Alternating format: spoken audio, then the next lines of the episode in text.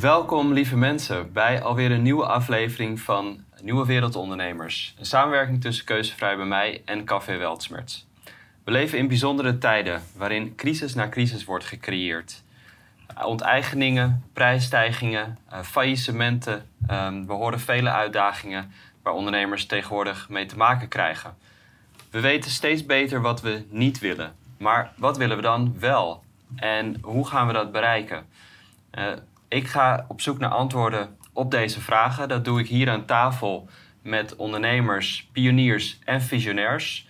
Maar dat doen we ook middels onze site nieuwewereldondernemers.nl, waar je naartoe kan om eh, lokale bijeenkomsten bij te wonen met ondernemers eh, die zich willen focussen op wat ze wel willen. Vandaag zit ik hier aan tafel met eh, Kelly, Judith en Ingrid. Ja. Een heel team van prachtige vrouwen eh, die bezig zijn eh, met scholing.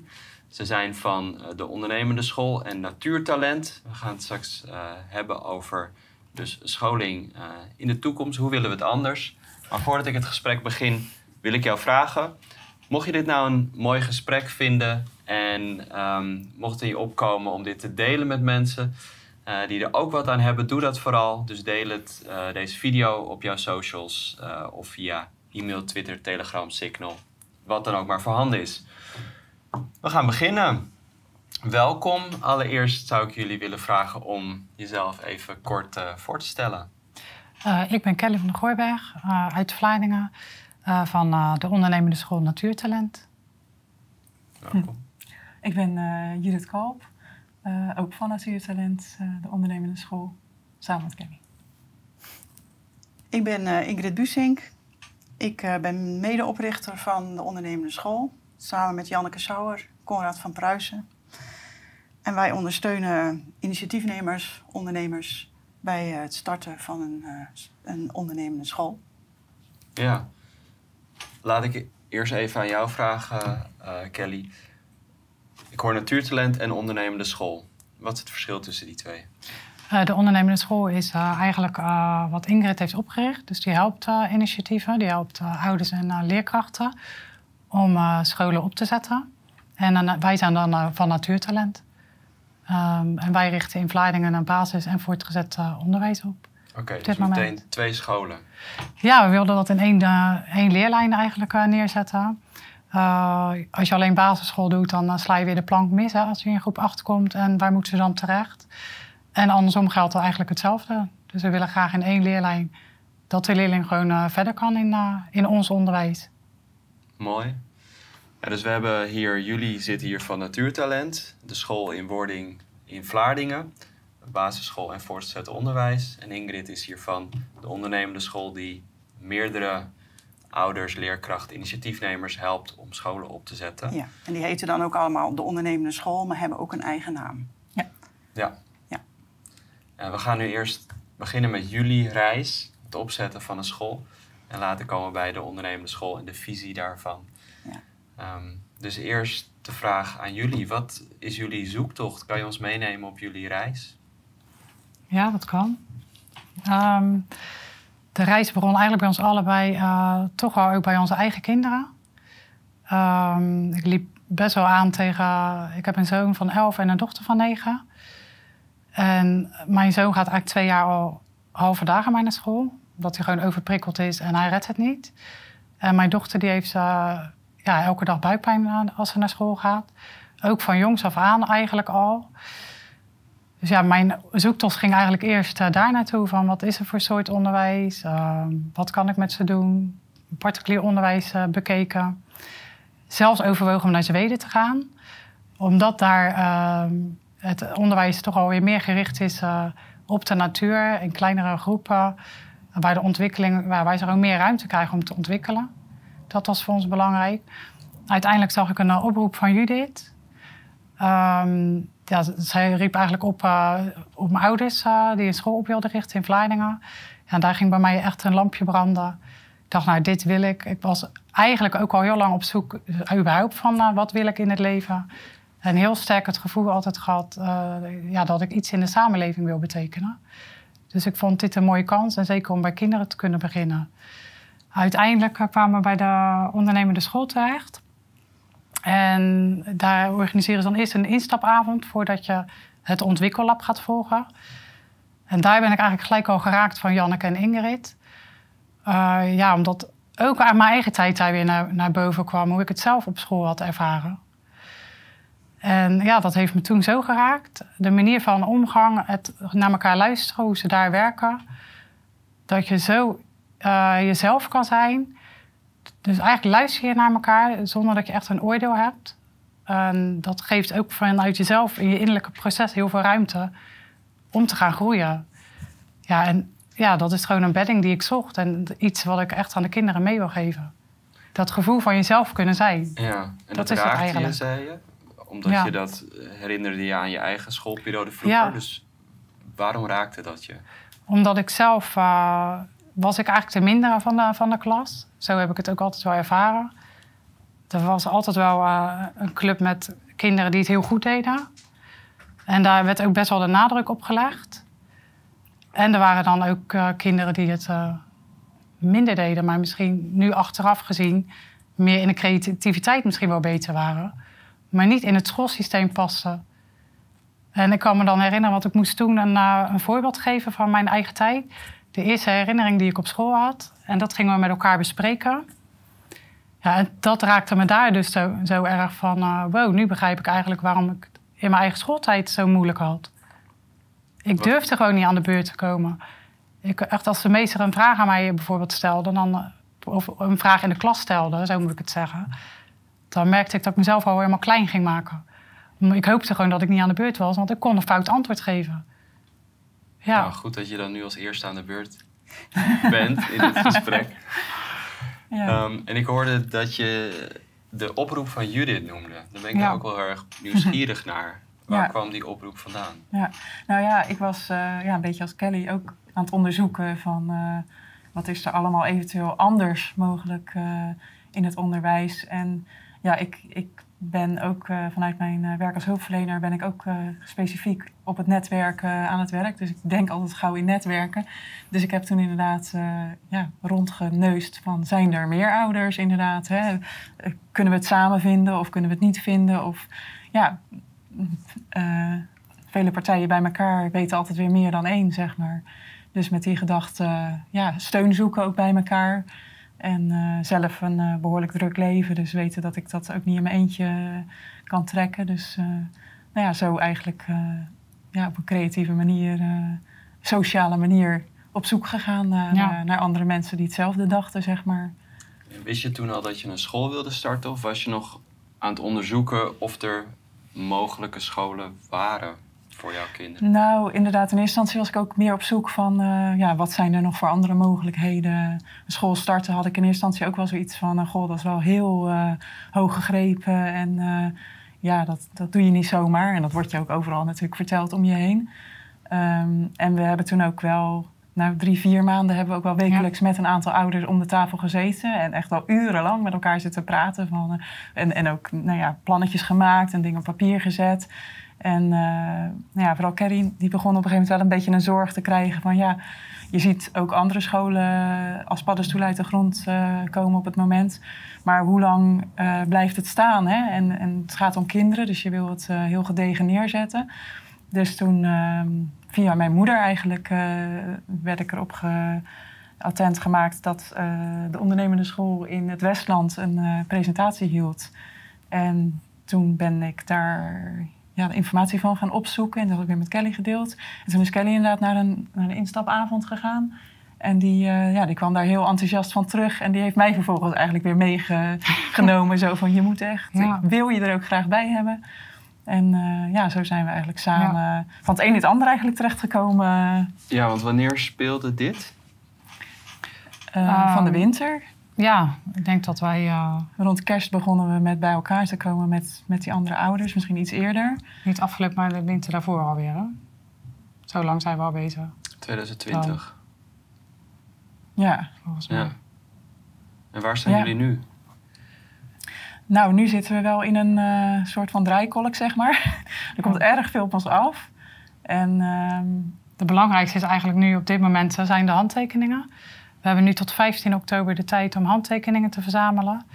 En er zitten ook wat regels aan. Dus voor basisonderwijs kunnen ouders met kinderen van 2, 3 of 4 jaar... die 6 kilometer binnen Vlaardingen wonen...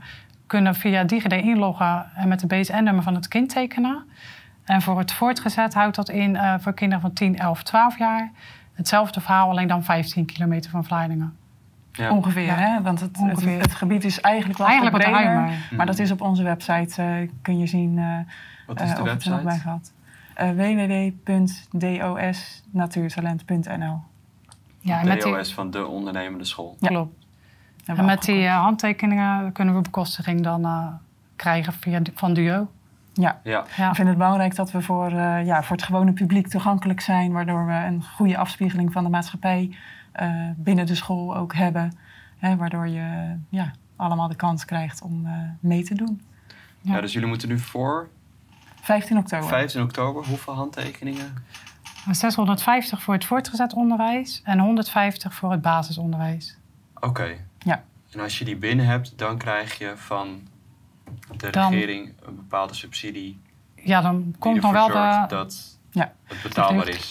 Ja, de stad zorgt ervoor dat we geen particuliere school hoeven te worden. En op een particuliere school betalen ouders rustig 350 tot 500 euro per Ja. maand per kind. Dat kunnen wij zelf ook niet eh, betalen. En dat maakt dus ook inderdaad dat je een bepaald publiek binnenkrijgt. En eh, ja, wij willen gewoon graag voor iedereen toegankelijk zijn. En eh, eh, ja, ook de normale maatschappij eh, vertegenwoordigen, zeg maar. Ja, boeiend. En dat is een, ook een interessant bruggetje, denk ik, naar hè, de ondernemende school. Ja. Want de laatste tijd, hè, vanuit Keuzevrij Mei, hoor ik, eh, kom ik in contact met veel initiatiefnemers die onder scholen starten. En dan zijn het, gaat het meestal over B3-scholen, dus particuliere scholen. Ehm, en die daardoor ook geen subsidie krijgen en daardoor ook maandelijks duurder zijn. En de Ja. vraag die eigenlijk altijd dan naar boven komt bij mensen is: hoe krijg je het op een gegeven moment ook betaalbaar voor iedereen? Ja. Ja, En dit is dus geen B3, maar een B1. B1-school. Ja. Dus dan ben ik benieuwd en misschien kan Ingrid daar meer over vertellen. Wat is het idee waar, daarachter? Waarom de keuze voor Ja, een B1-school? nou misschien vertel ik dan ook wel iets over de geschiedenis van hoe we Ja, daartoe doe. gekomen zijn. Ja, Ehm, want eh, net als Kelly en Judith zag ook ik aan mijn kinderen dat de school eigenlijk niet brengt wat ze nodig hebben voor hun eigen ontwikkelingsweg. En ehm, dat ze toch in een stramien gestopt worden. Dat leraren van buitenaf verteld wordt, het zij door een directeur, het zij door overheidsbeleid, wat ze in het onderwijs moeten doen. En eh, ja, voor kinderen is dat eigenlijk. eh, eh, voor leraren is dat lastig, maar voor de kinderen zelf is dat nog natuurlijk veel lastiger. Want dat betekent dat er niet wordt aangesloten, te weinig wordt aangesloten op waar zij zelf staan met hun vragen. En ik ehm, ja, ik ben al mijn hele leven bezig met aan de ene kant gemeenschapsvorming en aan de andere kant individuele ontwikkeling. Dus ik heb mensen begeleid bij het onderzoeken van hun levensloop en loopbaan. En dat deed ik in groepen. En daar heb ik eigenlijk gezien hoe aan één kant uniek verschillend mensen zijn in hun levensweg. En daarmee kijk je ook naar kinderen met die blik. En aan de andere kant heb ik ervaren hoe je vanuit dat uniek zijn samen op weg kunt gaan, zoals bijvoorbeeld in zo'n ontwikkellab. En je dan echt gemeenschap, een gemeenschap vormt met elkaar. Dus daardoor heb ik eigenlijk aan ene kant zicht gekregen op de individuele ontwikkelingsweg, maar tegelijkertijd ook op de sociale processen. En op school heb ik gezien dat ehm, juist ehm, de sociale processen, de organisatiestructuur, de hiërarchische organisatiestructuur nog steeds in het onderwijs is. En dat die eigenlijk heel erg belemmerend werkt op ehm, eh, nou, de ruimte die leerkrachten hebben om creatief te zijn met die kinderen en het onderwijs zelf in te richten. En dat heeft mij ertoe gebracht in eerste instantie om te denken, ja, zeker voor mijn jongste, die is 13 nu, maar die was toen drie. En bij de, haar twee broers had ik gezien van, nou, dit, gaat, dit is eigenlijk niet de goede weg. Ik denk van, ik wil voor jou een eh, andere school. Dus toen ben ik eerst eh, een particuliere school gaan oprichten, nog eentje. Ehm, en toen gezien van, ja, we, en daar heb ik dus geprobeerd om met gedragen besluitvorming, ehm, om met inzicht in elkaars levensweg samen te werken. En daar heb ik gezien van ja, als het dan spannend wordt of het groeit heel hard, want dat gebeurt dan soms ook met dat soort scholen. ehm, dan vallen mensen heel gauw terug in oude sociale manieren van doen. En dat zie je heel veel op B3-scholen toch gebeuren. Vaak is het initiatief niet scherp genoeg van tevoren geformuleerd, dus dat gaat dan bewegen. Dan krijg je crisis en willen mensen verschillende dingen. En dan is het niet meer duidelijk wie daar paal en perk aan kan stellen, bijvoorbeeld, of welk initiatief het nou eigenlijk moet zijn. Of ze vallen weer terug op ja, maar het bestuur moet het zeggen. Ehm, dus dat heb ik ervaren. En toen ben ik Conrad van Pruisen tegengekomen en die had helemaal onderzocht eh, hoeveel ruimte eigenlijk er is in de regelgeving om het anders te doen. En dat was nog eens een bevestiging dat eigenlijk juist in de hiërarchische bestuursstructuur die leraren in de klem worden gezet. Veel meer dan in de regelgeving. Zelfs de inspectie heeft een rapport geschreven, meer ruimte in de regels. Kun je dit even verhelderen? Want dit gaat heel snel. Ja, Eh, hiërarchische structuur en regelgeving. Ja. Wat, wat bedoel je hier precies? nou, ehm, als je kijkt naar. Zelfs de kinderen voelen dat aan.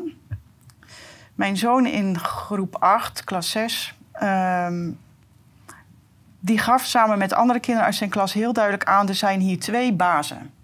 Dat is onze juf en dat is de directeur. En dan die haarfijn in de gaten dat eigenlijk de juf niet haar eigen intuïtie kon volgen. Er waren problemen in die klas bij hoe ze dat zou aanpakken. Die had het liefst met die kinderen op de Berkel in Zutphen vlot te gaan bouwen. Want het was, eigenlijk was er dat, dat was eigenlijk gezondmakend voor die klas. En ehm, ja, door directie, schoolbegeleidingsdienst, werd dan toch eigenlijk gezegd: Nou, dat kan niet, laten we maar een eh, vaste sociale vaardigheidstraining uit de kast trekken. Want dat, dat, dan komt die, die klas in het gareel. Dus wat je eigenlijk zegt is, eh, zo'n B3-school is eigenlijk een antwoord op de regelgeving. Hè? We, Ja. gaan, we stappen uit die regelgeving. Ja, Maar jij kwam erachter via die persoon, hoe heet Conrad van Pruisen. Conrad van Pruisen, Ja. dat er eigenlijk in de regelgeving eh, meer ruimte is dan je vooraf denkt. Ja. En dat het probleem ligt in de hiërarchie op de scholen zelf. De ego's die daar aangaan. eh, Ja, nou kijk, besturen die worden verantwoordelijk gemaakt voor de kwaliteit van het onderwijs. Dat zit in de wet zo geregeld. Dus die voelen zich daar verantwoordelijk voor. En die willen dan grip hebben op de zaak. Dus die zeggen de directeur dat ze grip moeten krijgen op de zaak. En bijvoorbeeld Ja. is het dan handig om allemaal met dezelfde methode te werken. ja. En de kinderen les te geven en die stappen van die methode te volgen. En dan zeker te weten dat je een goede CITO-score haalt. Ja, Dus je hebt bestuur, directeur en docent. ja, En die willen op hun niveau willen ze succes Ja. halen, precies. zeg maar. En daardoor is die docent niet vrij genoeg om zijn of haar... In te spelen op de kinderen. En zijn onderwijs vanuit zijn eigen vakmanschap, creativiteit, vorm te geven. Ja. Nou, en zo komt eigenlijk, ik heb wel vaker geschetst van, eigenlijk is het als een soort trechter. Dat van bovenaf komt er, nou zelfs internationaal beleid, zeg, naar die scholen toe, via het Nederlandse beleid. Dat komt bij de besturen terecht en die gaan in de oude piramidale structuur, zeg maar, dit weer, nou ja, eigenlijk tot in de kinderen brengen. Dus er zijn voorschriften die bij die kinderen terechtkomen, die eigenlijk helemaal niks met die kinderen te maken hebben. Ja, dus eigenlijk gaat het van buiten naar binnen. Ja. En jullie staan voor van binnen naar buiten. Hè? Precies, Dat je wij kind als staan- de basis neemt. Ja, van onderop. de piramide eigenlijk om. En daarom hebben wij gezegd, wij willen graag bekostigd onderwijs. Omdat we zien dat binnen, dat is door de overheid bekostigd onderwijs, hè, dus gesubsidieerd onderwijs. Omdat je ten eerste inderdaad ruimte maakt voor alle ouders. Om dan hun kind daar naar school eh, te brengen. Ehm, en omdat we zagen, binnen die bekostiging is voldoende ruimte om het zo in te richten dat Ja. die, die kinderen een goede ontwikkelingsweg kunnen gaan. Maar voorwaarde is dat je een heel andere sociale organisatie neerzet. Dus dat hebben we ontwikkeld, daar zijn we mee bezig. En dat is wat we nu ook als voorwaarde stellen als mensen een ondernemende school willen starten. Dat je die sociale organisatie, we noemen dat een nieuwe sociale jas, hebben we dat maar even genoemd. Ja. Ehm, je eigen maakt. als omhulling om die school hebt en daarbinnen dus een heel andere sociale cultuur ontwikkelt met elkaar van onderop. Misschien wel leuk als Kelly en Judith dan daarover vertellen. Ja. Over dat stuk. Ja, En prima. Oh, sorry. voordat ik daarheen ga, wil ik jullie alle, alle drie appreciëren. Voor het feit dat jullie eh, gewoon zijn begonnen en zijn gaan doen. Ja. Hè, want we zitten hier bij Nieuwe Wereldondernemers. We hebben het over de ondernemende school. En ja, ik, ik vind het mooi om daar even een moment bij stil te staan. Dat eh, jullie het anders wilden, alle drie. Eh, jij hebt je verhaal verteld, jullie hebben je verhaal verteld. En het gewoon zijn doen. Dus allereerst daar heel veel eh, Ja. waardering voor. Ja. Ehm, ja, wat is volgens jullie dan nu die nieuwe sociale structuur die het dus die anders is dan de hè, waar het eigenlijk het probleem lag? Dus het bestuur, eh, directeur, leraar, waar het dan misgaat. Ja, dat zit hem. eigenlijk vooral wat ik er net eigenlijk al een beetje vertelde. ehm, hoe ik het zelf in de instapavond al meegemaakt heb. Het is de manier van omgang met elkaar. eh, eigenlijk bijna oordeelvrij eh, naar elkaar luisteren. Zo mag ik het eigenlijk wel noemen, denk ik. Ja. Ehm, ja, Ik denk ook het, eh, het ondernemerschap van de docenten. Hè? Dat zij dus het eigenaarschap krijgen. En vanuit hun, hun passie en dan vanuit hun eh, talent... eh, ja, ook een voorbeeldfunctie hebben natuurlijk voor de kinderen. De kinderen voorleven, voorgaan. Ehm, en dat het kind... Dat, we hebben een samenwerking, hè? een driehoek tussen Ja. kind, ouder en docent... Ouders zijn ook veel meer betrokken, zoals wij het dan voor ons zien. Ehm, en ja. als gemeenschap, eh, het is een school, maar eigenlijk ben je ook een leefgemeenschap. Hè? Je, je bent ja, een nieuwe wereld ook een beetje aan het organiseren Ja. op die manier. Ehm, en aan de andere kant staan wij heel erg aan het begin en zijn wij geen docenten. We merken wel dat er docenten op ons afkomen al, die zoiets hebben van... Goh, Ja. nou, dat had, eh, dat had eigenlijk al veel langer gemoeten. Nou, ook docenten die gewoon, eh, die kwamen toevallig het weekend tegen. Ja, Die van hart en nieren docent zijn, maar gewoon gestopt zijn omdat ze het niet meer redden in het systeem. ja, Dus die daar komen wij gelijk, tegen. eh, ja. ja, dat je eigenlijk daar gelijk duidelijk hebt waarom er ook een lerarentekort is. Dat komt heel duidelijk naar voren. Ja. Dus ja, voor een deel is het, eh, is het bij ons nog open, want wij, wij wij zijn de initiatiefnemers. En eh, nou ja, we, we verwelkomen de, de leraren die eh, interesse tonen van harte. Ja. En eh, ja, die mogen woon het eigenlijk gaan vormgeven met de kinderen en de ouders. En daarnaast gaan we natuurlijk verder met de ondernemende school zelf nog verder ontwikkelen. En uh, komen er nog allerlei, uh, volgens mij acht of tien uh, cursussen aan. Uh, Ja. Om ook zelf verder in dat proces uh, nog verder te gaan zelf te ontwikkelen. Ja. En ook als de school staat, blijf je ook constant ontwikkelen Ja. Ja. in dit proces. Dus eigenlijk houdt het niet op. Mooi. We blijven gewoon Ja. Dus jullie daarin nog, doorgaan en samenwerken. jullie zoeken ook nog leraren. We zoeken leraren, we zoeken mensen die mee willen denken, Mensen die mensen die willen doneren. Ja, Ja, alles is er. investeren. Dat is Ja. ook belangrijk. Hè? De Iedereen die maar wat, eh, wat, wat wil of kan betekenen Mhm. in zijn talent ook. Hè. Dat kunnen we op die manier ook eh, Ja. inzetten. Ja. Eh, Ja. Daar hebben we er graag bij. ja, dus voor jullie scholen in Vlaardingen zoek je dus... Wat zoek je precies? Kun je nog één keer herhalen? Nou, het belangrijkste is dat we handtekeningen Ja, nu. verzamelen. Daar zijn we hard voor bezig ook. Uh, nou ja, docenten die uh, interesse hebben. Uh, mensen die willen helpen bouwen. Die, uh, Ja. die allerlei ideeën hebben hoe het anders kan. uh, kunnen allemaal bij ons aankloppen. Wij zijn de initiatiefnemers en we willen Ja. het met elkaar vormgeven.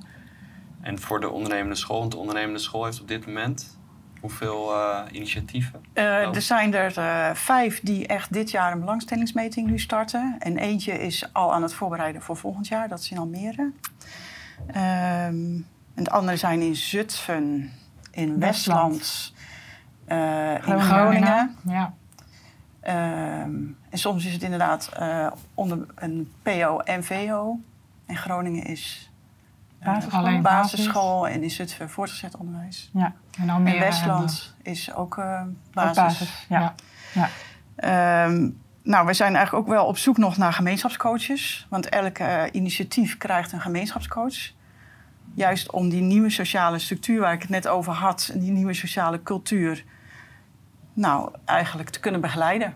Want je gaat gewoon vragen tegenkomen. Hoe doen we dat dan nu anders? Of, uh, of nou, allerlei zaken waar een gemeenschapscoach bij begeleidt. Dus die helpt ook met het plan wat nu gemaakt moet worden. Dus als uh, straks de handtekeningen gehaald zijn, dan moet er een plan geschreven worden. En dat moet natuurlijk goedgekeurd worden door de inspectie. Pas dan krijg je definitief groen licht. Um, Waar moet een gemeenschapscoach aan voldoen? Wat is de achtergrond van een ja, gemeenschapscoach? Nou, een gemeenschapscoach moet uh, in de eerste plaats uh, gevoel hebben voor sociale processen. Liefst van nature of vanuit ervaring. Maar krijgt ook een stukje scholing daarin. Dus we geven een opleiding in gedragen besluitvorming. Want dat is heel essentieel. Dat je leert om de ander mee te nemen in de besluitvormingsprocessen. Je kunt het ook gemeenschapsvormend besluiten noemen. En hij moet leren eh, of zij, uh, nou ja, zoals uh, Kelly het net beschreef, wat zij daar geproefd heeft in dat ontwikkellab en op die instapavond, om zo het gesprek met mensen te voeren dat je onderzoekend, luisterend, vooroordeelloos op zoek gaat, ook vanuit niet weten en onmacht, om te kijken, ja, wat is ja. hier nou het goede om te doen? En eigenlijk begin je allemaal met het ontwikkellab, dat wij zeg maar ook uh, natuurlijk gedaan ja, hebben. Dus daar begint de gemeenschapscoach ook mee. Ja. 2 september hebben we een instapavond daarvoor. Dat is wel op de website te vinden. En kun je daar eens op oriënteren of, dat, of het wat voor je zou kunnen zijn. Um, ja, dat is eigenlijk. Um, en de gemeenschapscoach wordt natuurlijk ook weer gecoacht. We komen natuurlijk regelmatig als coaches, dus heel nieuw om het zo te doen. Dus we leren ook weer van elkaar. En je ja. krijgt zo eigenlijk begeleiding in, nou, hoe help je zo'n school verder? Dus we geven ook, we hebben een hele gids gemaakt van welke stappen zijn er te verwachten. En dan niet alleen sec van dan moet je dat hebben, dan moet je dat hebben. Maar ook wat voor soort sociaal proces geef je nou met elkaar vorm om daar te komen. En uh, nou, dat is uh, hmm. wat... Ja. Uh, ja. En wat zoek je nog meer? Um, wat wij ook zoeken zijn, is eigenlijk um, uh, zijn mensen die helpen om de eerste twee jaar te overbruggen. Want de eerste twee jaar hebben wij natuurlijk helemaal geen inkomsten.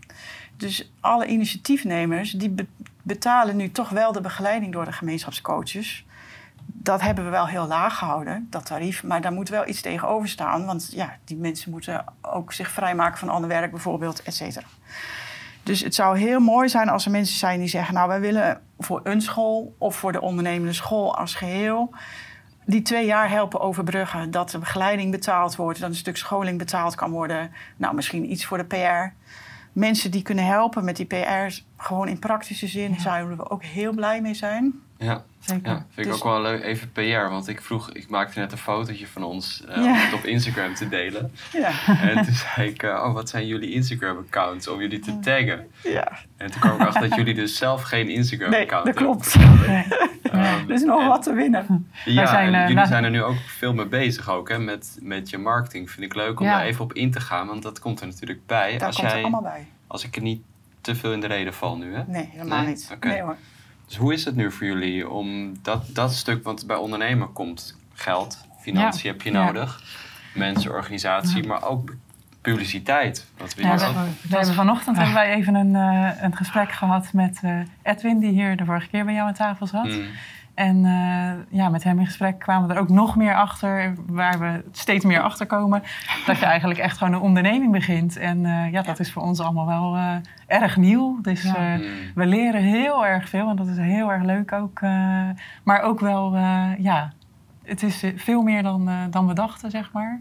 Dus dat, uh, ja, daar moeten we ook nog hoop in leren. En, en inderdaad zijn we ook op zoek naar mensen die daar een beetje in kunnen Nou ja, want wij, wij, zijn zelf helemaal niet van social media. Nee, dus niet het zo is voor ons ook allemaal nieuw om dat op te zetten. Ja. En hoe werkt dat dan? En ja, voor ons gaat er meer tijd in zitten als voor een ander die daar wel heel handig in is. Ja. ja. En precies en weet wat hij moet doen. Ja. ja. En in de gedachten van onze school, hè, natuurtalent. Uh, wij dan, zijn dan ook ja, gericht op, op de natuur en bewegen, naar buiten.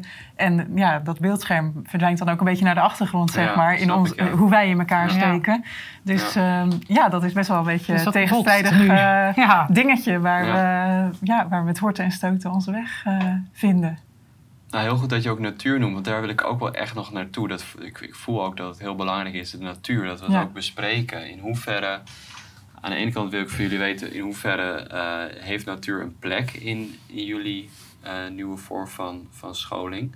Maar ik wil het nog, nog iets verder brengen van hoe zien jullie de toekomst voor je van ons mensen en wat betekenen kinderen daarin? En waarom is het zo belangrijk om op deze manier kinderen uh, Nou, te begeleiden? ik denk dat sowieso eh, het allerbelangrijkste is dat iedereen weer terug ook naar die basis moet kunnen vallen. En de basis is de natuur. En ook wij zijn de natuur. Ik vind het al, eh, het lijkt mij heel mooi als kinderen kunnen leren wat groeit er in de natuur en wat kan je eigenlijk ook eh, in plaats van medicijnen, wat kan je eigenlijk in kruiden allemaal vinden. Ik vind eigenlijk dat het eigenlijk een soort basisbehoefte zou, ja, zou moeten zijn. Die we allemaal voeding, als mensen. Voeding ook even goed. Ja. Is natuurlijk. Hè? En dat is iets waar we ook heel erg van verwijderd zijn. Want we kopen alles maar natuurlijk verpakt in de supermarkt, maar niemand weet eigenlijk waar het vandaan komt. Ja. En wat je ermee kan. En als er iemand hoofdpijn heeft, ze trekken allemaal een paracetamol uit de kast. Ja. Terwijl er ook andere manieren zijn van. En op een van de dagen van het Ontwikkellab hebben we ook een, eh, een, een soort lezing gehad. Ook in een soort piramidevorm werd er uitgelegd. ik weet niet meer precies de volgorde, maar als onderste laag was de natuur. Eh, de natuur is vrij, of eigenlijk het meest stabiele in het Ja. leven, zeg maar. Hè? Ehm, dus ja, dat is inderdaad de basis waarop we bestaan. En die er altijd voor ons is en die altijd zal overleven. Altijd zal zijn voor ons. Die geeft. Ja, alles. Ja. Ah ja, Ik zou wel graag iets willen aanvullen als het gaat om de natuur van de mens. Want dat heeft ook heel erg te maken met de naam van de ondernemende school. Dat, zoals wij kijken, ehm, de mens is van nature eigenlijk ondernemend. En natuurlijk verschilt dat, dat bedoel ik niet mee dat iedereen een onderneming moet opzetten en dan succesvol moet worden. Maar elk kind, als je een ouder bent, dan zie je dat ook, wordt geboren en wil iets bijdragen in de wereld. Ja. Een kind wordt niet geboren als een blanco blad of een black box. Zo wordt er soms naar gekeken waar je wat in kan gieten. Nee, een kind heeft al heel veel van zichzelf als uniek wezen bij zich. En ehm, dat heeft hij meegenomen, nou ja, ik zeg dat toch even zo, wat mij betreft, uit eerdere levens. En je kunt dat eigenlijk gewoon heel makkelijk waarnemen. Ik heb dat natuurlijk met de biografie van mensen heel vaak gezien. Ehm, en dus leert een kind van nature, vanuit zijn wil, Kruipen, lopen. al die dingen. Maar ehm, ik ben nu even stil. Dus het is in de natuur van het kind eigenlijk om zichzelf te ontwikkelen, om iets bij te willen dragen aan de wereld. Dus er is ook van nature een sociale impuls in een kind, in ons mensen allemaal. En wat wij doen is dat wij dat ondernemerschap en dat initiatiefnemerschap in de sociale structuren eigenlijk de nek omdraaien. En ehm, dan gaan we denken dat we het van buitenaf mensen sociaal moeten maken. En dat is natuurlijk een illusie, want dat gaat vanuit de innerlijke impuls. En dat is ontzettend belangrijk, dat dus een kind op school ziet... hey, deze mensen doen dat met elkaar. Die ondernemen met elkaar. Die leerkracht onderneemt in die klas met vallen en opstaan. Die weet het soms ook even niet. Maar die is heel creatief in wat hij met ons zit te verzinnen. Ik zie het verschil in ondernemerschap, zullen we maar zeggen, met mijn klasgenoten. Eh, dus al die niveausindelingen, dat laten we helemaal los. We kijken naar individuele niveaus. Ehm, ik zie hoe mijn ouders en de leraren samen deze school proberen verder te brengen met elkaar als gemeenschap. En daar ondernemend in zijn. Dus die, die zien dan een stuk ondernemend mens zijn om zich heen. Wat volgens mij enorm opvoedend werkt. Zonder dat je sociale vaardigheidstrainingen ehm, gaat geven. Want die werken vaak alleen maar tegengesteld. En ja, dat is waarom we ook echt gekozen hebben voor die ondernemende school. Dat vinden we eigenlijk in alle opzichten passend. Ehm, misschien dat ik daar ook nog iets zeg over die rol van de ouders daarbij. Omdat dat echt heel eh, anders is dan bij andere scholen. Ehm, want zoals het nu is, betalen ouders belasting. En eh, vervolgens betaalt de overheid met dat geld de scholen. En vervolgens bepaalt de overheid eigenlijk heel veel voor de opvoeding van de kinderen. Dat wordt dan in de Tweede Kamer besproken.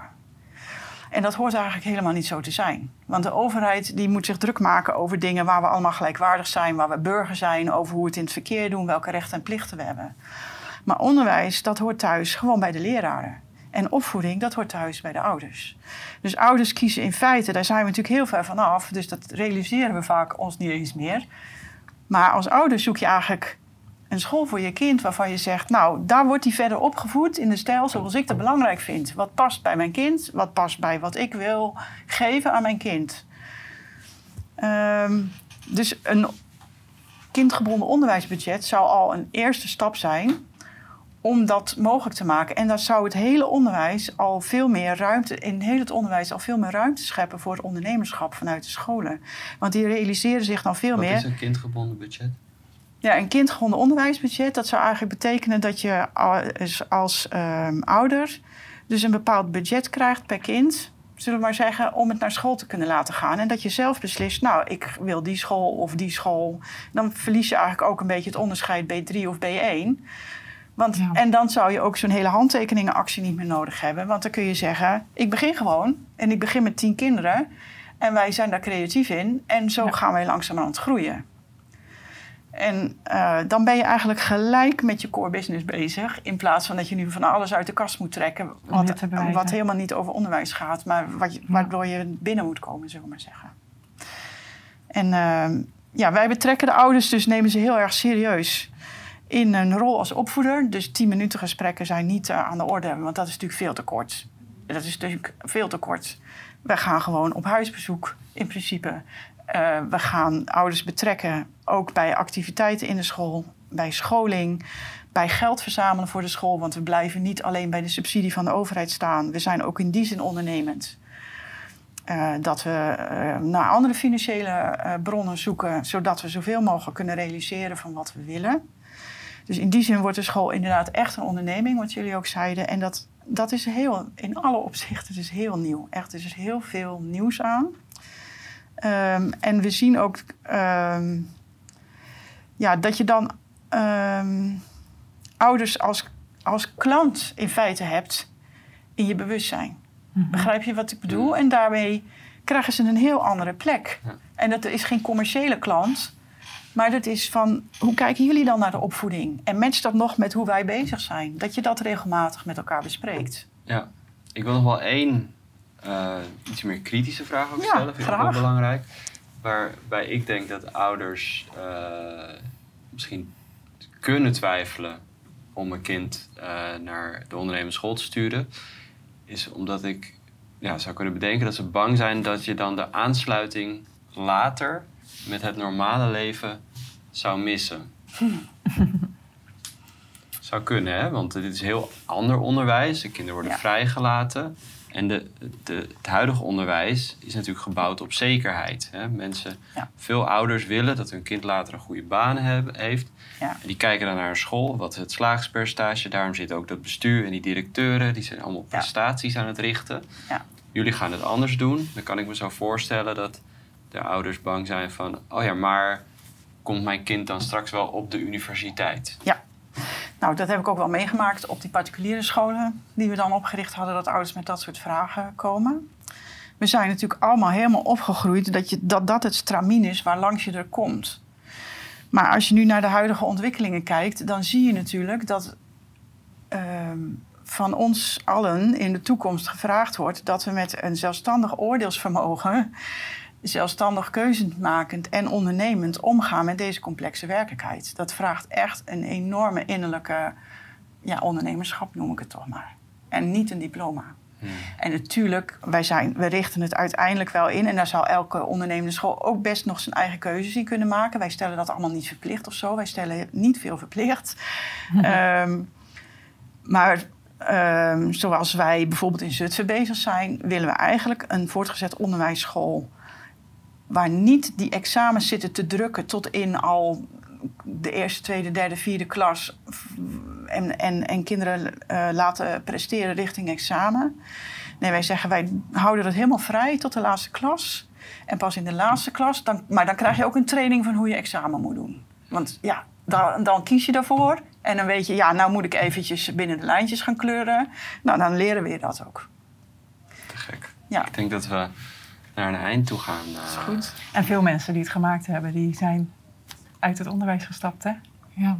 die het gemaakt hebben. Oh, in het leven. Ja. Ja. ja. Ja. Het zegt ja. helemaal niet of die, Die zijn van school Ja. universiteit Ja, of iets. eh, Ik, ik ben zelf niet hebben. afgestudeerd. Ik Ja. ben tijdens mijn afstuderen gestopt omdat mijn Ja. onderneming succesvol werd. Dus toen heb ik gewoon gezegd, nou. Ja. Ja. En toen later kreeg ik nog een baan aangeboden waarvoor ik eerst dacht dat ik het papiertje nodig had. Ja, Maar ik kon daar gewoon beginnen zonder het papiertje.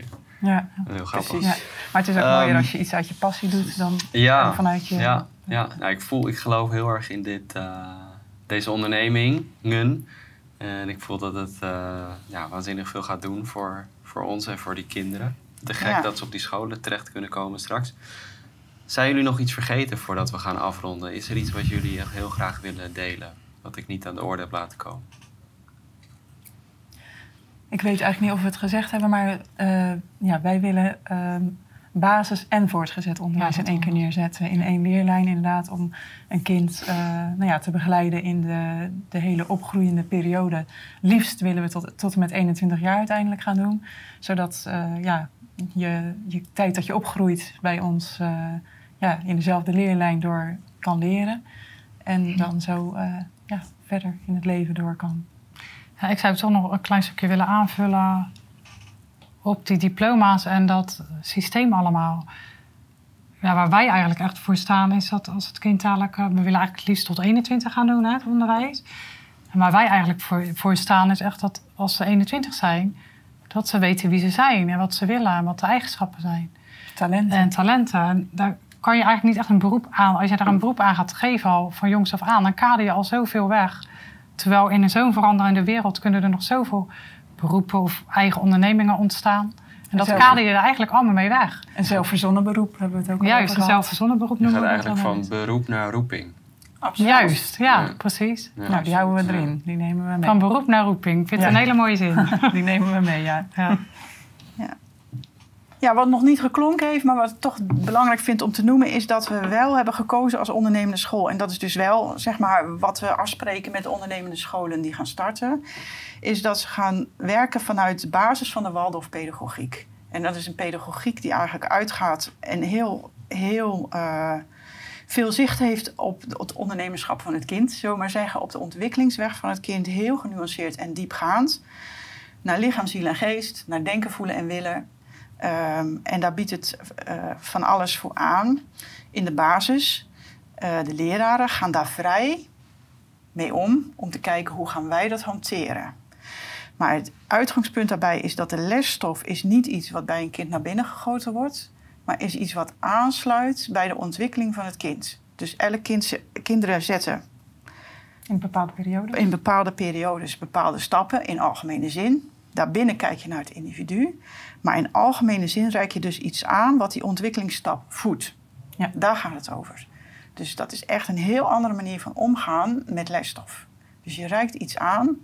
Als een kind met tien jaar bijvoorbeeld, ehm, dan voel je dat hij losser, meer op zichzelf komt, losser van zijn omgeving.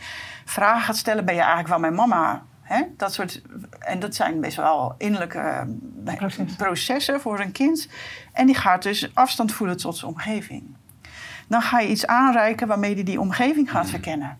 Van hoe ziet mijn stad er eigenlijk uit? Hoe is de wereld eigenlijk ooit ontstaan? Doe je iets met scheppingsverhalen? En dat voedt eigenlijk dat kind ontwikkeling. En ik heb dat bij mijn dochter bijvoorbeeld echt waargenomen. En ook bij mijn zoon, als dat, als dat lukte met de leraren om dat zo aan te reiken, dan kwamen ze gewoon zo vervuld thuis Hmm. van school. En dan zei ik, mijn zoon heet Wouter. Wouter was helemaal vervuld van Wouter, zei ik dan.